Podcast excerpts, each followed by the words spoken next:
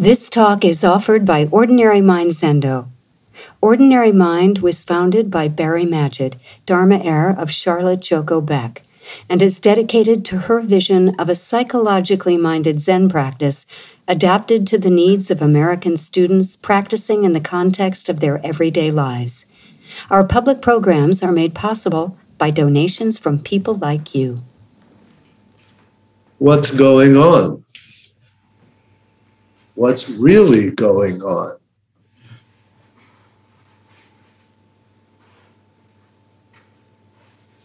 Those questions get asked in a number of different contexts religious, philosophical, scientific.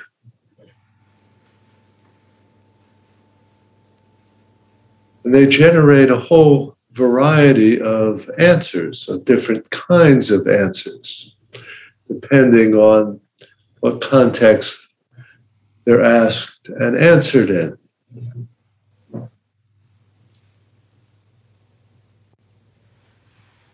That word really carries so much weight.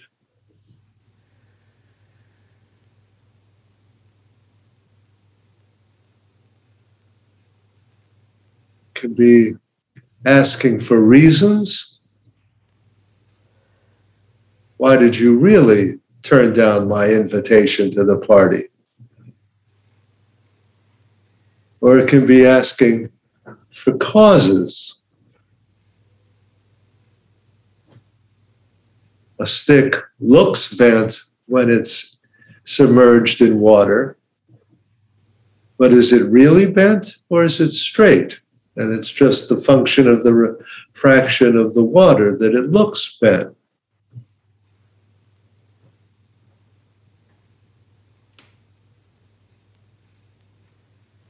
The word really can open up this great gap between appearance and reality.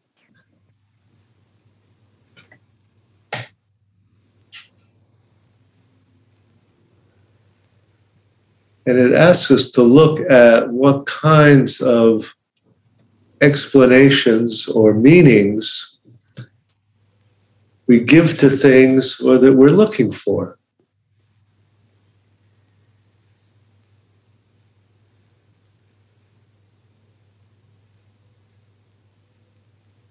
Now, the difference between reasons and causes is often blurred. And it's said that one of the characteristics of the ancient world was that the concept of a person was not confined to human beings, but personhood was distributed through the whole natural world and the supernatural world as well.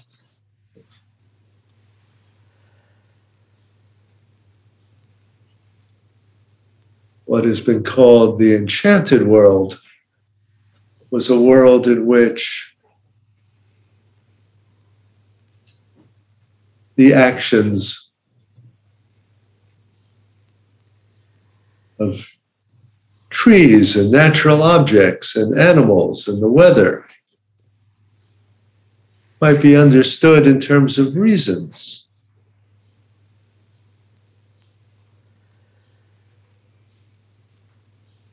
Some of these natural phenomena, phenomena were personified as gods.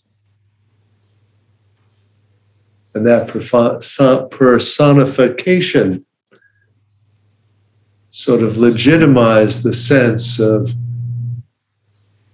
giving reasons, motivations for why things happened the way they did.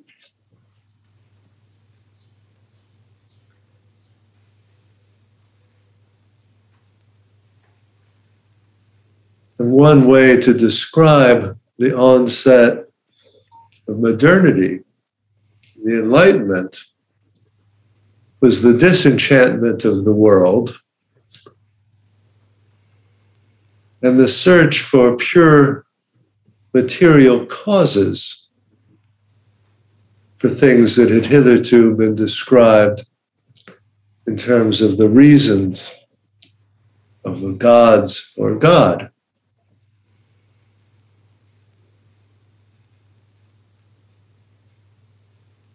In a medieval world, things happened the way they did because they were part of God's will or God's plan or the order of the world that God created and kept in motion. But with a scientific age, we look for a different kind of explanation. We wanted purely material causes for things.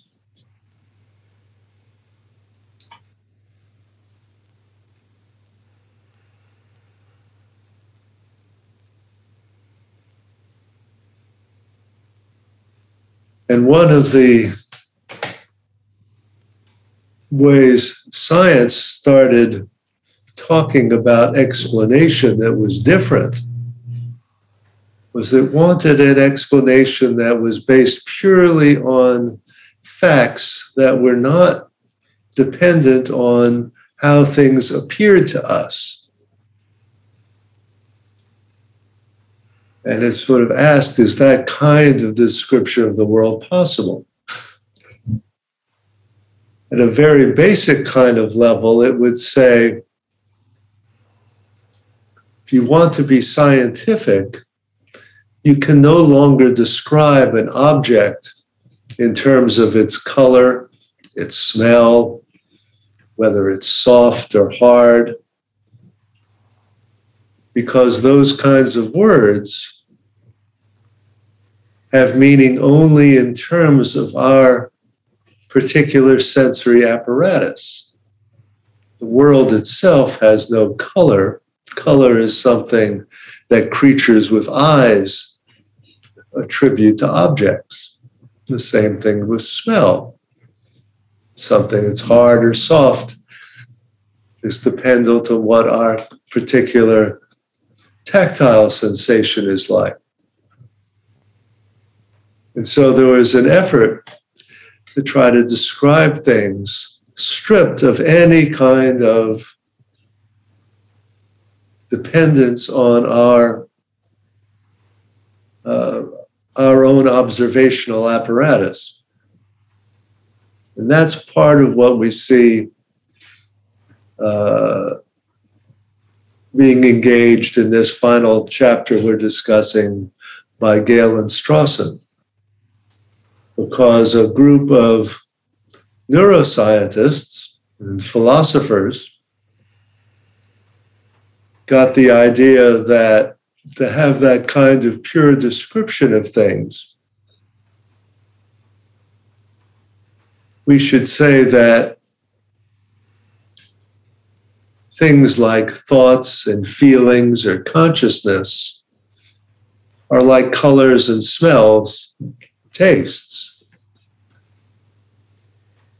They're not really things in the world, but they're artifacts of our particular physical sensory apparatus. And so they would say, instead of talking about thinking, we ought to find a way just to talk about brain states because we can describe brains and what's going on in them electrochemically without any reference whatsoever to our own subjectivity and our uh, you know sense of how the world appears to us.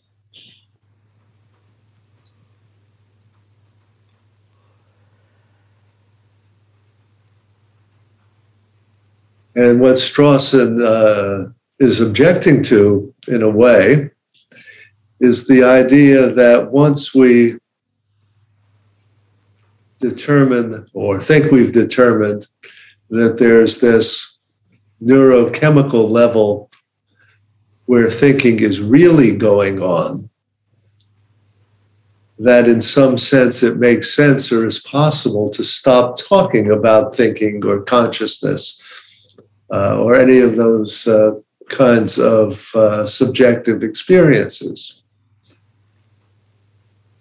It's as if we can eliminate that whole kind of language from our vocabulary because now we know what's really going on.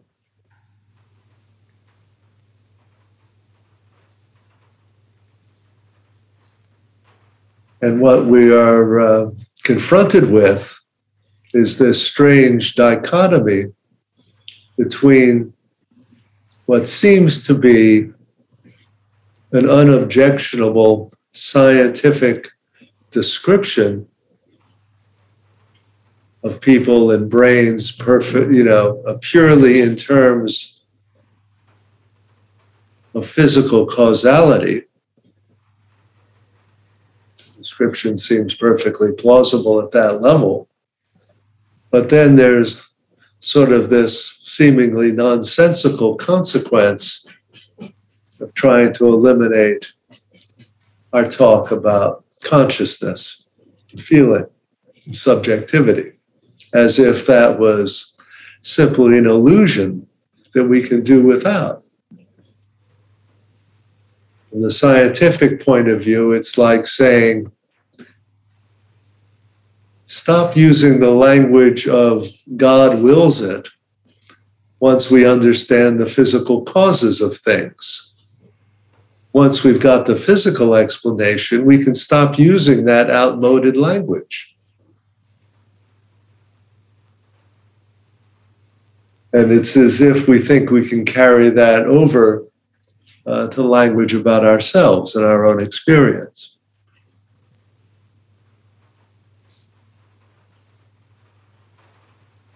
Now, the way this is connected to our practice in Buddhism and why I think this whole discussion is relevant is that we encounter the same kind of question about what's really going on uh, in Buddhist discussions about the self. How often have you been told that the self does not exist? What does that mean? Well, there's a way in which it's very parallel to the idea that what really exists are brain states, and thoughts are just sort of our subjective experience of brain states. The Buddhists would seem, or some of them would seem to be saying, there is no such thing as a self. We just imagine there is one.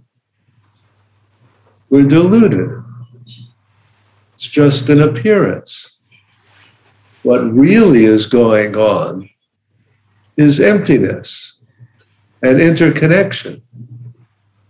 There are no things at all. So, why don't we stop talking as if they're things? Why don't we stop talking as if there is a self when we know there isn't really one down there inside?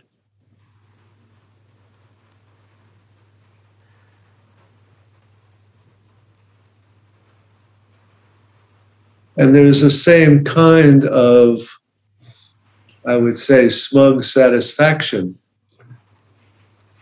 that the neuroscientist has in saying, there's only brain states, there's no such thing as consciousness.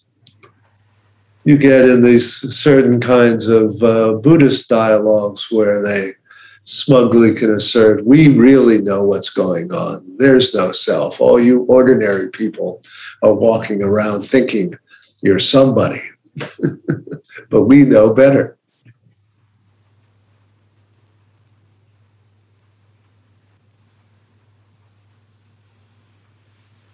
The dilemma is that you quickly bump up against the impossibility of uh, not using the language of the self, of meaning, of plans, of motivation, of past and future. How can you go about your business day to day without using the language of the self. I'm doing this. I want that. That happened to me. Could you get through a day without any of that? I'd like to see you try. So, how are we supposed to put these things together?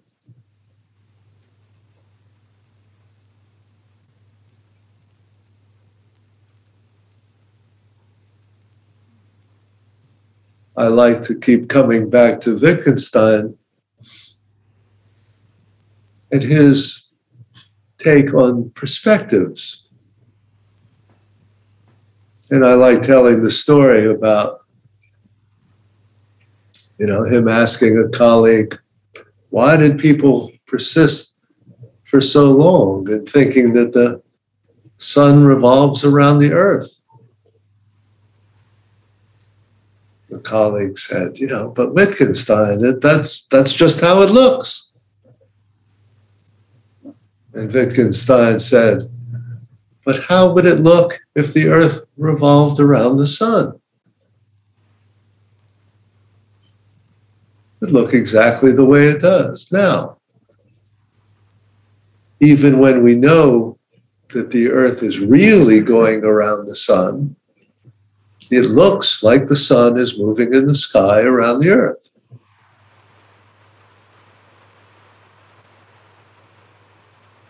What would it look like if there was no self? What would it look like if everything was really empty? What would it look like if everything was interdependent? Well, it would look exactly the way it does now, because it is. It is exactly the way things are already. Things are already empty. There already is no self. Everything is already interdependent. So the world we see exactly manifests those truths. The very things that we thought are hidden are on constant display. This is how a world of impermanence and interconnection looks.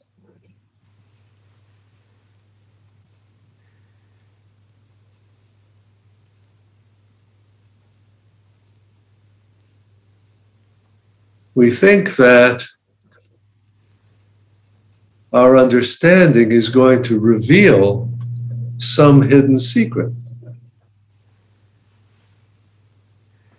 But nothing is hidden. Life as it is is the teacher because life over and over again, every moment, can't help but teach impermanence, can't help but teach interconnectedness. They are always on display.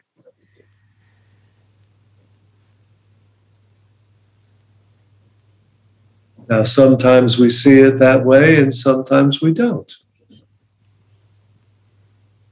The other illustration Wittgenstein was fond of was the duck rabbit illusion. Sometimes we see the duck, sometimes we see the rabbit. Sometimes we see no self, sometimes we see self. Nothing has changed. The figure is exactly the same.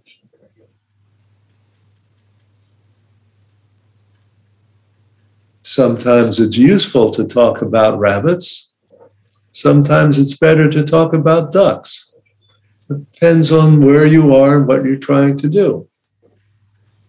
Sometimes it makes sense to talk about no self. If you're trying to describe a reality of impermanence and interconnection from a certain point of view. But other times it's completely necessary, inescapable, and proper to talk about the self. It is how we are in the world. There's nothing wrong with that. It's not a mistake. We can be missing something if we only see rabbits and never see ducks. But one is not hidden, they're always both there.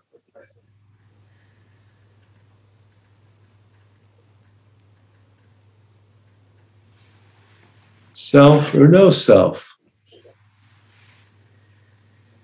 Which is it really?